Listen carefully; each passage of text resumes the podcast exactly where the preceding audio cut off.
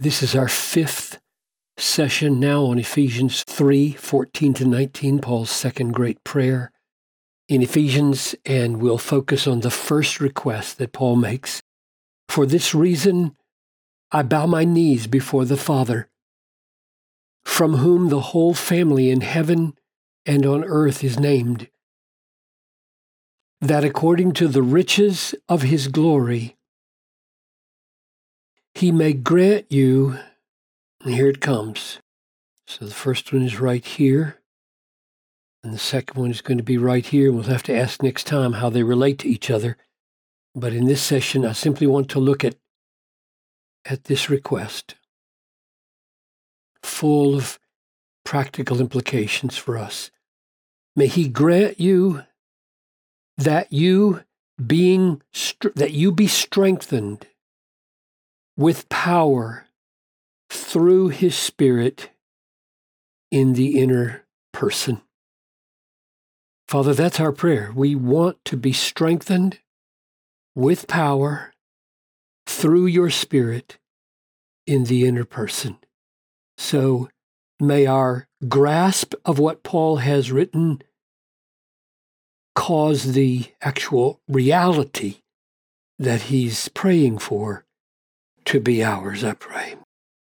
In Jesus' name, amen. So the main request is that we be strengthened. And then there are three qualifying phrases strengthen with power, number one, through his spirit, number two, in the inner person, number three.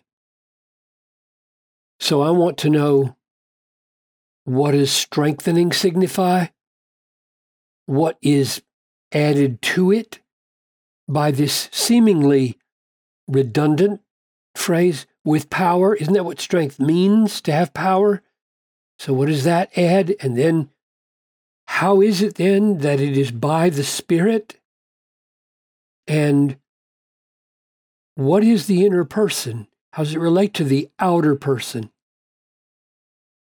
When I look at a word like this, almost everyone, myself included, would simply say, Got that. Okay, I know what that means and then move on. But I think it is so helpful to just slow down and say, now, really, do I know what this means? What does it mean? Because he is going to refer it to inner person, which raises the question okay, there aren't any muscles involved. And most of my understanding of strength comes from, like, here's a stick that can't be broken, or here's a back that can lift something, or here's an arm that can throw something. And what does all that have to do with inner person unless I get at what a deeper meaning for strength is, or at least try to spell it out? So I pause and I, I try to make a list on a piece of paper what it means. And I did that. And, and I got three things. I said, so I can think of a, a back being strong. And if a back is strong, it can lift heavy things, right? And if you can lift a heavy thing, you could you could save somebody, right? If they're under a car that's that's just rolled over, you could save save them if you could lift something heavy off of them, or you could just help them. They're they're struggling under a burden and you're walking along with them and you're you got a good strong back and you could you could help them because you can lift something heavy. Or I thought of strong arms and if you got a strong arm and you're in a fight with an enemy, you can defeat the enemy. We often think of strength as enabling us to be safe and, and uh, defend ourselves against some strong adversary that might try to overcome us. Or I thought just in general of a strong constitution, which means that if you're strong, you, you can endure you can survive. So if there's privation, that is, you haven't had food for two or three days, if you were strong to begin with, you might you might endure, you might survive. Or if there's some kind of tremendous labor that needs to be done, you, you might be able to do the work of five people in order to get the job done. So when we think strengthen here, I think uh, handle something that's heavy for the saving others, the helping others, the defeating of an enemy, the enduring of hardship, the surviving in, in circumstances with very little provided. Those are at least some of the things that are connoted by strength. And it's very helpful to pause and take 10 minutes. And you think, well, I'll never read the Bible if I take 10 minutes on a word. no, you won't if you take 10 minutes on every word, but you don't take 10 minutes on every word. You mingle quick reading that covers chapters, and then you, you mingle that with slow reading, like I'm doing with you here. And I work on slow reading because anybody can scoot through things without thinking, but to slow down and think, what we want when we read is reality. We don't want a word S T R E N G T H E N E D. Who cares about words, right? I want reality. I want to know what it means to, to be able to lift something heavy or defeat an enemy or endure something in my inner person. And if I don't have reality in my mind when I take this word into account, what use will it be to me? Now we go to with power. What does that add? Well, Paul is fond of, in this letter especially, piling up phrases that seem to be repetitive, but I don't think they're pointless. When he says with power, the suggestion seems to be that you're not just drawing upon your own inner resources, right? You are being strengthened with power as though it's coming to you.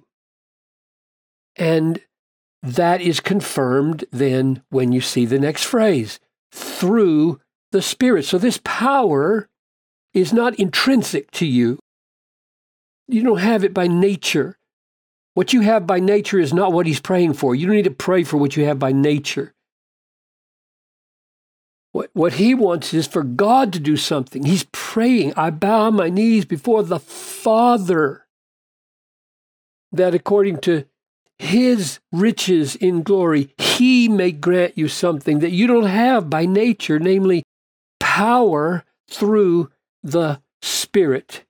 And that's confirmed, isn't it? Just a few verses later in verse 20. Now to him who is able to do far more abundantly than all that we ask or think, according to the power that is at work within us, in our inner man, this power, to him be glory. So Paul clearly has in mind a power coming to us from outside. And here's Ephesians 1:17. Paul prays that the eyes of your hearts would be enlightened, that you may know what is the immeasurable greatness of his power toward us who believe according to the working of his great might. And here's Ephesians 6:10. Finally, be strong in the Lord and in the strength of his might. Oh my. Couldn't be clearer, could it? And that's going to relate, by the way, to this next phrase here, when, next time when we look at that Christ may dwell in your hearts through faith. If it's His power, then it would make sense that we need Christ to be at work within us. So I take the phrase with power together with through the Spirit to say that what's being prayed for is something we don't have by nature intrinsic to us. It must come to us from outside. It comes from God through the Spirit, and there is a kind of strength that we must have in order that we might what? We have it in the inner person. What's the inner person? What's he? What's he distinct? What is, he thinking? There's an outer person and an inner person. Is that the way Paul thinks? Yes, that is the way Paul thinks and and the clearest illustration of it is 2 Corinthians 4:16. So we do not lose heart. Now that's a, that's an evidence of strength. That's what you need strength for. Losing heart. If we had time, we'd talk about that imagery. What does it mean to lose heart? Like you lost it behind a chair? You got to ponder these things and ask, okay, what is he getting at here? And here he's getting at you're going to lose heart if you don't have strength, inner strength. So we do not lose strength, though our outer self, exoanthropos, outside man, is wasting away.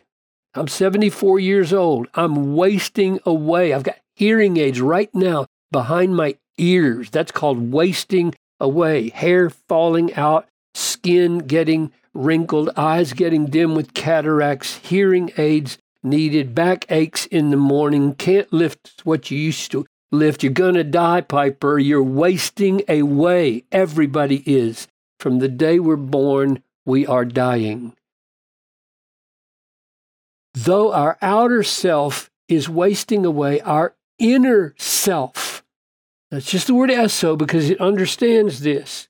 So, inner man. That's the phrase used right here. Inner man. You see it? Eso anthropon, inner person or inner man. And here it's contrasted with exo and man and inner man. So our inner self is being renewed. That's the strength that Paul's praying for in Ephesians 3. Renewed day by day for this slight momentary affliction is preparing for us an eternal weight of glory beyond all comparison, as we look not to the things that are seen, but to the things that are unseen. For the things that are seen are transient, but the things that are unseen are eternal. So here's what we sum up. When he's praying that we be strengthened with power through the Spirit in the inner person, he's not thinking, uh, work out your biceps and triceps. Nothing wrong with that physical exercise is of a little value, Paul says. This is of big value. May you be strengthened with power, God's power, through God's Spirit. And that happens by praying. He's praying it down in the inner person so that your inner person now has capacities to lift burdens off of people and to save people and to take risks in order to reach and help people and the, the arms of your heart defeat the enemy of the evil one so that you can lift up the shield of faith and the constitution of your spirit endures hardships and survives when other people are falling down because you're a tree planted by streams of water. So prayer is the way to this strength. And as we saw here, great focuses on truth. We are looking not to the things that are seen, but the things that are unseen. In other words, um, truth, truth about our future, the promises of God.